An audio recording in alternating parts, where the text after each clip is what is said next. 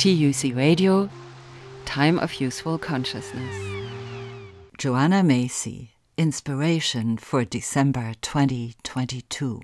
Here are excerpts from a conversation between the scholar of Buddhism and activist Joanna Macy and Vicki Robin, a writer, speaker, and host of the What Could Possibly Go Right podcast. Vicki Robin reads these words by Joanna Macy that moved her. She says that the most remarkable feature of this historical moment is not that we are on the way to destroying our world. We've actually been on the way quite a while. It's that we are beginning to wake up as if from a millennia-long sleep. Hi, Vicki Robin here, host of What Could Possibly Go Right, a project of Post Carbon Institute. We interview cultural scouts, people who see far and serve the common good, and social artists who take the pulse of the times and create.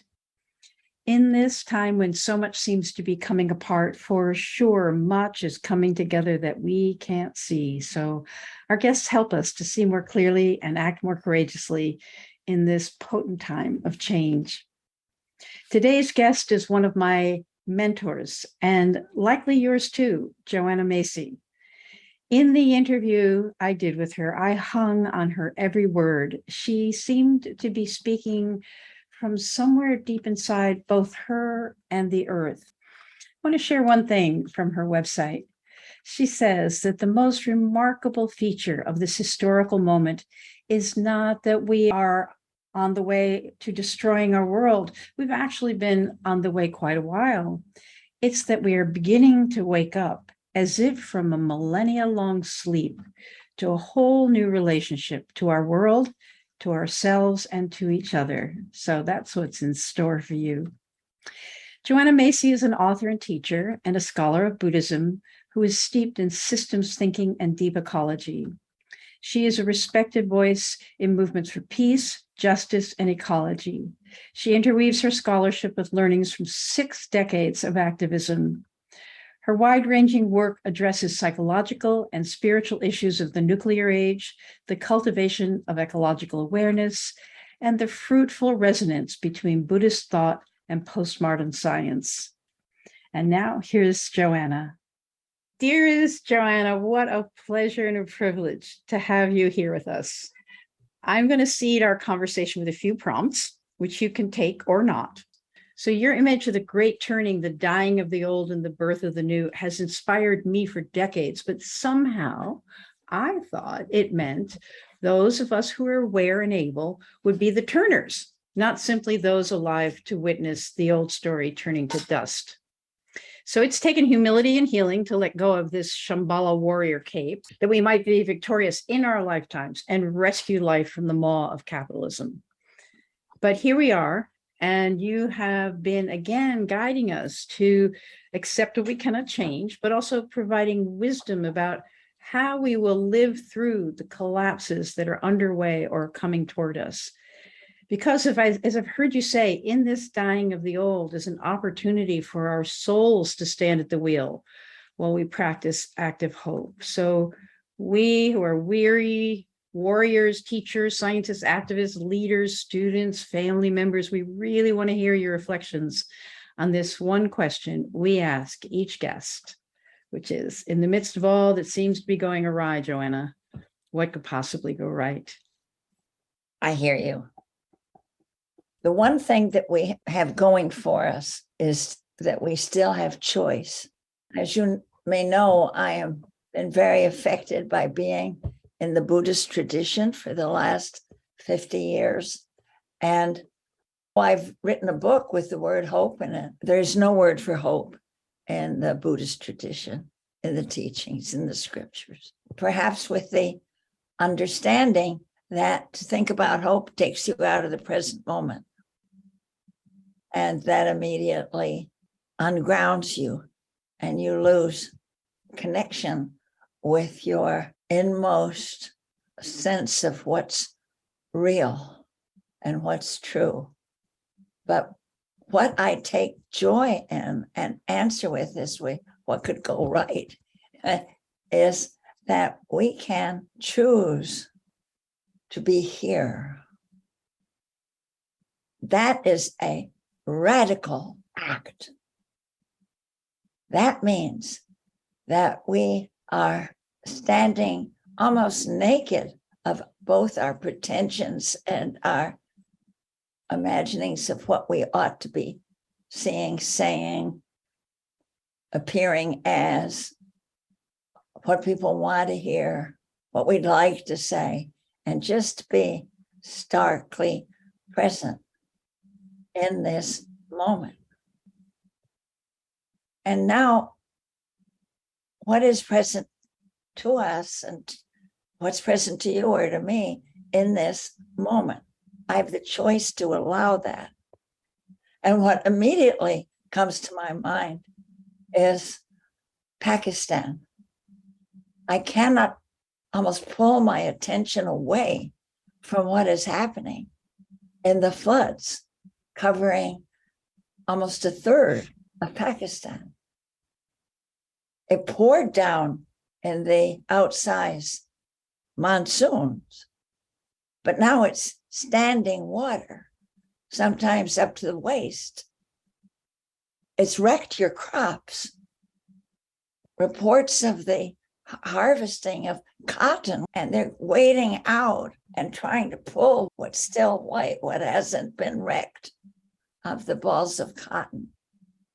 That's what they count on for exchange for money.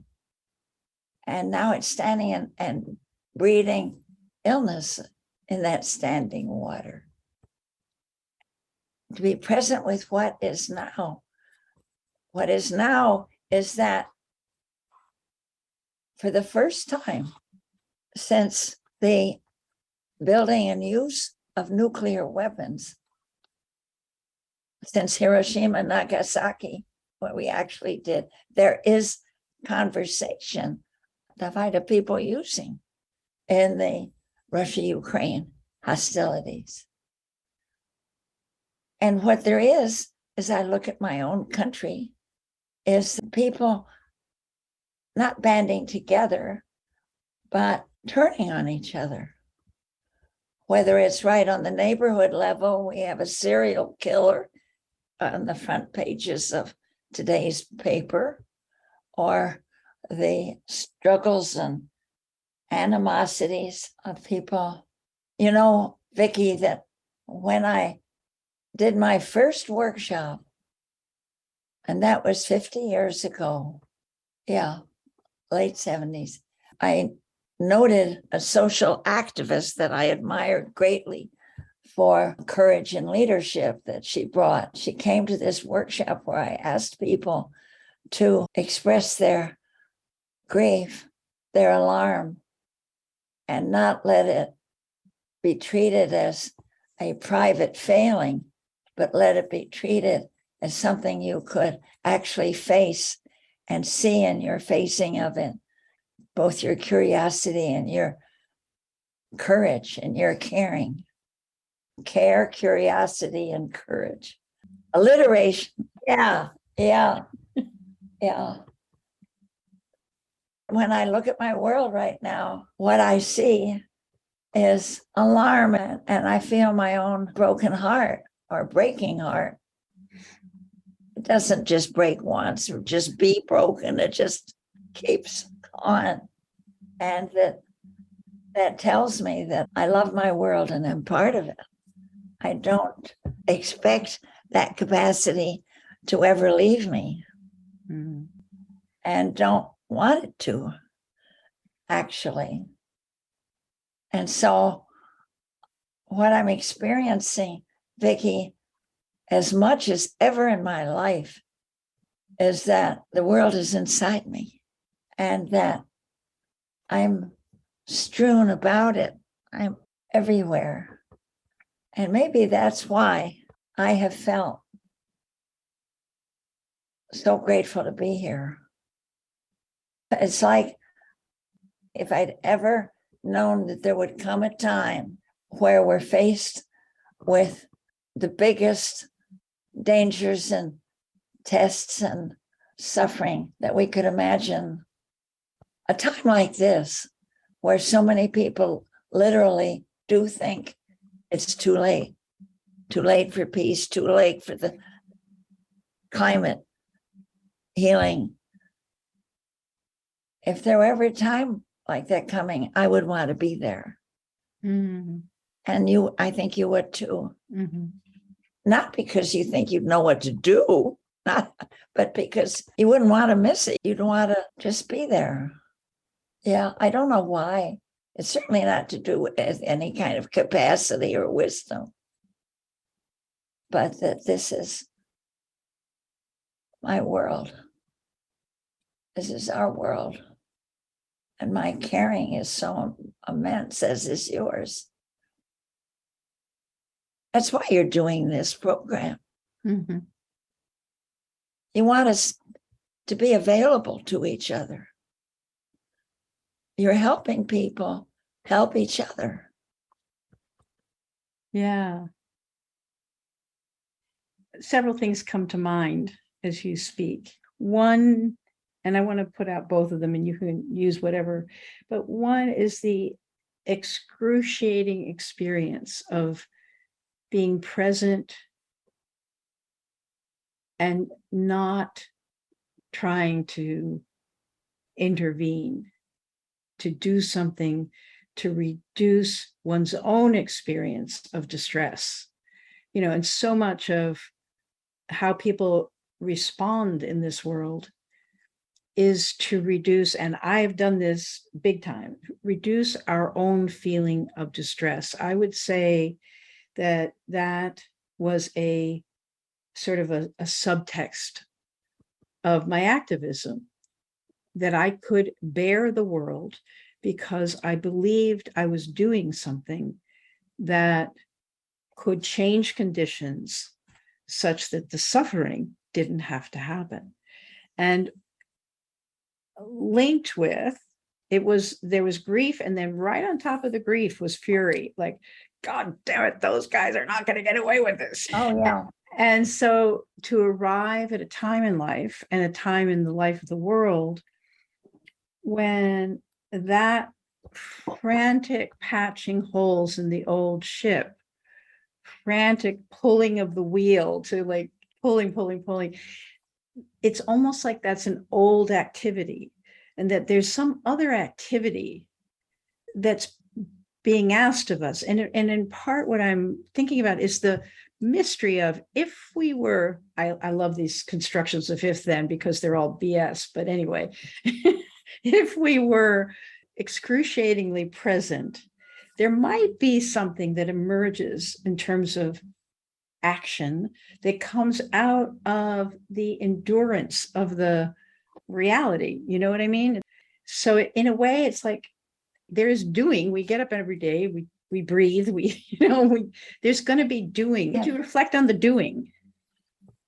Yeah, that's a trap because it can make you f- feel that your idea, your project is something fully trustworthy and that you can give your full attention to that and and uh, sell it, sell it of one way or another. Totally. Towards the people.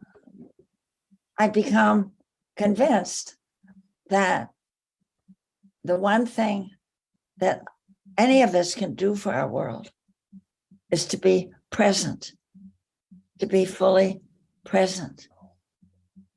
And out of that presence, it's like a interweaving of our being and our perspective and our curiosity and the life buzzing in our senses, that what we are becoming present to is revealing,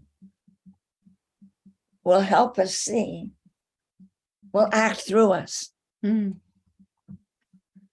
even without our knowing it necessarily, or even without our having the right words. Uh, Joanna at ninety-three was having her words blink out, sometimes in the middle of a sentence. But that there can be a way we become a sensory organ of our world with that kind of deep attention. And it's almost like prayer. And it's deep. It's so deep, it's like rejoicing at the same time. And it, you take it inside you. I like those people up to their knees and waist in standing water in, you know, in the areas around the, particularly south of Pakistan. There's an urging. There's a feeling of wanting so much to be with them. And you, then you find in a way you are. Or, what? No, it's not that, but you're not with them, but that you're not the same person as before. You get pulled out of shape. Your mind, your heart mind gets pulled out of shape.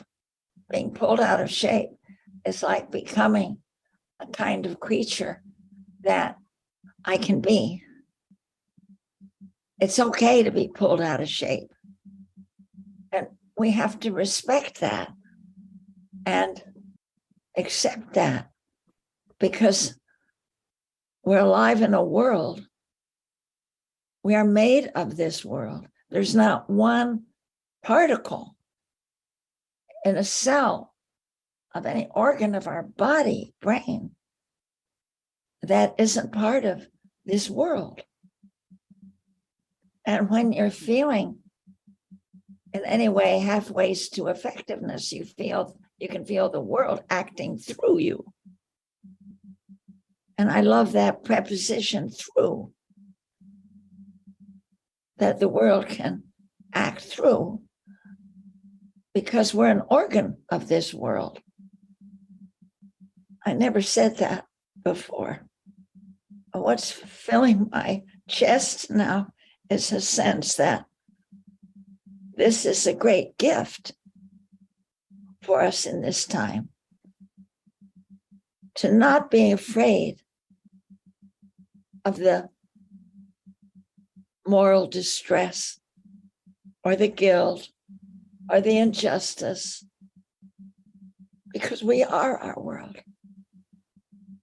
It was hard for me to talk right now because I want to cry. I want to cry with gratitude, because I'm so glad that I feel that much part of my world. Mm. I have so much to say about the experience of rage, because it's not only grief that tears me apart, but rage as well. Mm. But underneath it all, or maybe rage and grief are ways of manifesting my identification with the world at this point, at this, in my ninety-fourth year, after a lifetime of loving and exploring and marching and writing and loving this world. That there is no stupidity that we humans of the twenty-first century, there's no limit to the violence we can inflict on our world. But there's, it in no ways erases our deepest identity with our world. And I don't remember a time when in an interview on Zoom, I have wanted to, and it's the, the tears are in me, but it's because that more than ease, more than fairness, more than justice even perhaps, what I want, what I feel is my identity with my world. You're like you just pulled something right out from deep within you. I just felt you like like you had a rope and, and a bucket, and you went down yeah. to the well of yourself, and you pulled that out for us. And I'm so grateful. Yeah, I'm so grateful for that. Yeah. Thank you for eliciting and receiving that. And as I look at what I said, that's what the one thing more than anything. And I see it in myself and it's there. What more could I want?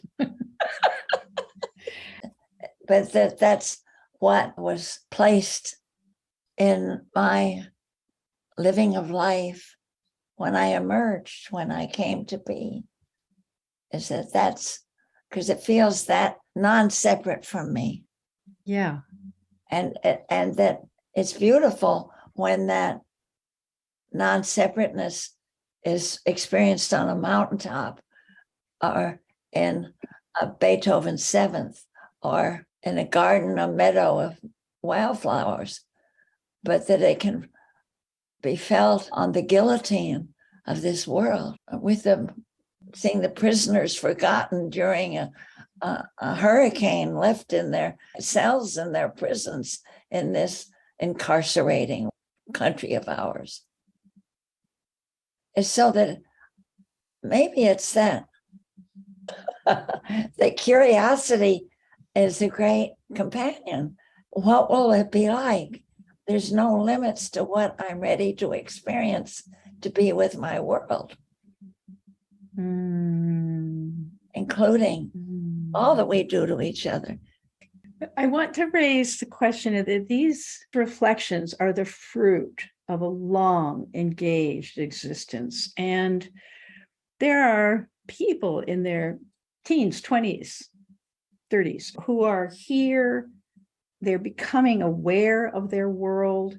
They're feeling distress. I'm not going to, I'm not asking to go into problem solving, but I'm asking, like, would you adapt? How would you adapt, if at all, this wisdom for people who are, are just full of fight and fury and grief and confusion and sense of abandonment? And, you know, I have a young friend who is a climate activist, and uh, we've started conversations between us where there's sixty years between us, between her age and mine, and we're exploring that. But my first word to anybody would be, don't be afraid of your sorrow or grief or rage. Treasure them. They come from your caring.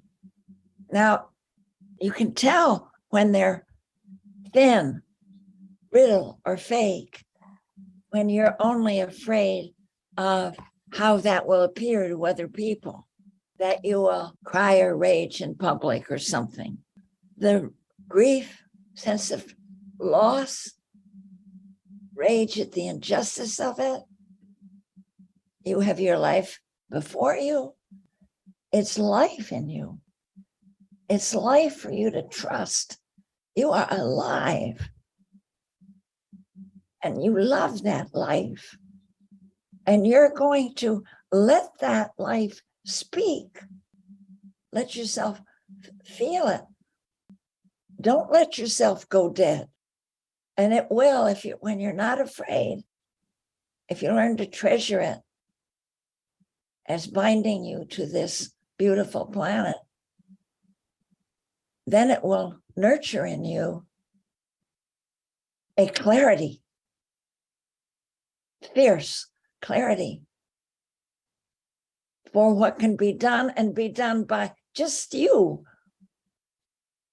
And do not let yourself, just because you aren't old enough to vote yet, don't let yourself feel in any way reduced or incapable of manifesting your rage and your love, because the, the rage comes from a huge love and a justice, because you were born to this planet. You're part of this planet. You know, I'd like to take it back to the coming of capitalism five hundred years ago, but there's stuff that goes back thousands of years to private property and all of that. And you're born as the same species that has brought us to this point And you didn't ask to be born as a human, and you didn't ask to be born at a time of great tragedy and danger. So you're going to find in your willingness to be here a great love. I don't know how it's going to come to you. It'll be unique to your path, but you're going to show yourselves as worthy of this time. Those words just came. How can I, at ninety-three, about to step out? Bye-bye. Too bad you're all going to be cooked. No, because it's it's you've got to be glad to be here, my dear ones. You've got to be glad in some way to be here. And you'll find you'll find the way to that, because that's where the joy comes. It really is. Yeah, it really is. There's, there's so much joy and courage, and so much joy in, in finding a purpose, and so much joy in feeling supported by the ancestors and the other critters. You'll find so much support as you find your message. You heard excerpts from a conversation between the scholar of Buddhism, Joanna Macy, and Vicki Robin, from Post Carbon Institute. You can find the full interview via YouTube. Search for the intriguingly named podcast series, What Could Possibly Go Right? Vicki Robin had also asked Joanna Macy about her workshops as root teacher of, quote, the work that reconnects. Sadly, there wasn't enough room in this T U C radio segment to include the exchange. However, here's how Vicki describes it in her outro to the podcast. As the root teacher of the work that reconnects, Joanna has created a groundbreaking framework for personal and social change, as well as a powerful workshop methodology for its application. In the face of overwhelming social and ecological crises, this work helps people transform despair and apathy into constructive and collaborative action. It brings a new way of seeing the world as our larger living body. This perspective frees us from the assumptions and the attitudes that now threaten the continuity of life on Earth. That was Vicki Robin, and with gratitude to Joanna Macy and Vicki Robin, and encouragement to you to find out more about their work, here's a reminder of their websites: joanna macy dot net, postcarbon dot org, and again, the What Could Possibly Go Right podcast at resilience dot org.